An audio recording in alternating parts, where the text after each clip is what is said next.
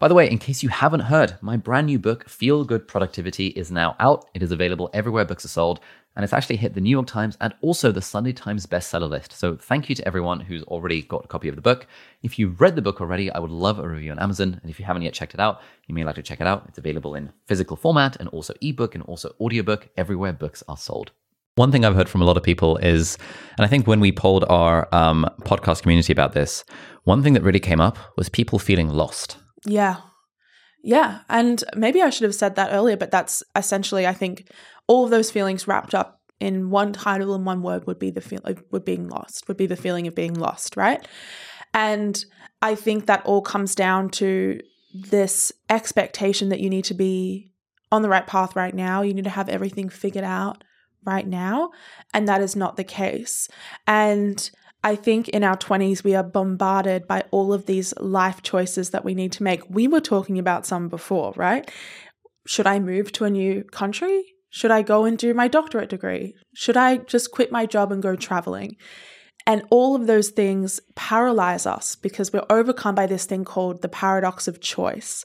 And I also think this is something that's come up a lot more in, in the last like 20, 30 years we're presented with so many options, which is a good thing, that it paralyzes us and we we can't even make one. And there was this really interesting experiment they did on this, a little bit of a tangent, but these uh, psychologists from Stanford, they went to the farmer's market and they set up a stall for jam.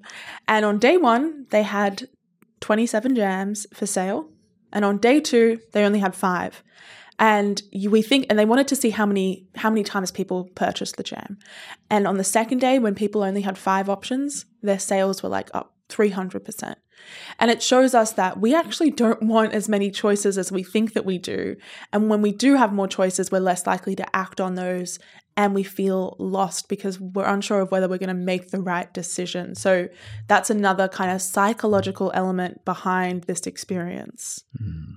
I guess part of this this feeling of feeling lost or directionless is this idea of needing to have sorted out like your ideal life. Yeah. Like I've I've heard a lot of people say that like oh I don't know what to do with my life and, and and the implication there is that that is a really bad thing. Yeah. Um, and sometimes even like when I talk to my mum, she will say that she'll look at my career and say that like I don't have any direction in my career or something like that. That's so funny. and I kind of be like, that is true, but it's also not necessarily a bad thing. But at the same time, the phrase "you have no direction in your career" is definitely a negative, rather than "oh, mm-hmm. you don't have any direction in career." Well done, you. Yeah. Yeah. How do you how yeah what's what are you what are your thoughts on that i really i really like this this train of thought here because mm. i think about this a lot I, I think that a lack of direction is comes off very negative but it also means an abundance of opportunity and that's something that we need to realize.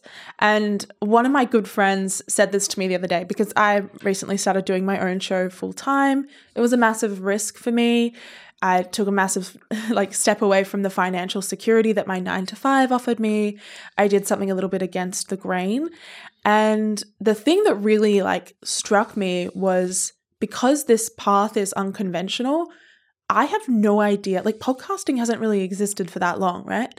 I have no idea where I'm going to be in like 5 years time or 10 years or when I'm 50. Yeah. And if I continue to work in my 9 to 5, I would know. I would know that, you know, you move up between, you move up the ranks, your pay increases, you have a family, all those things, right? And what she said to me, and it really stuck with me, was stop trying to imagine what your life looks like down to the detail and just imagine how you want your life to feel like on an average Monday afternoon. And I was like, wow, that is so mm. profound. She was like, picture yourself at 50 and what are you doing on a Monday night? And what does that entail? Because you're not going to be thinking about all the all the milestones that you hit. You're not going to be thinking about all the successful things that you've done. You're not going to be putting the pressure on yourself to meet all these certain, you know, goals. Instead, when you think about it that way, you just think about what kind of life do I want to be living? What emotions do I want to be feeling?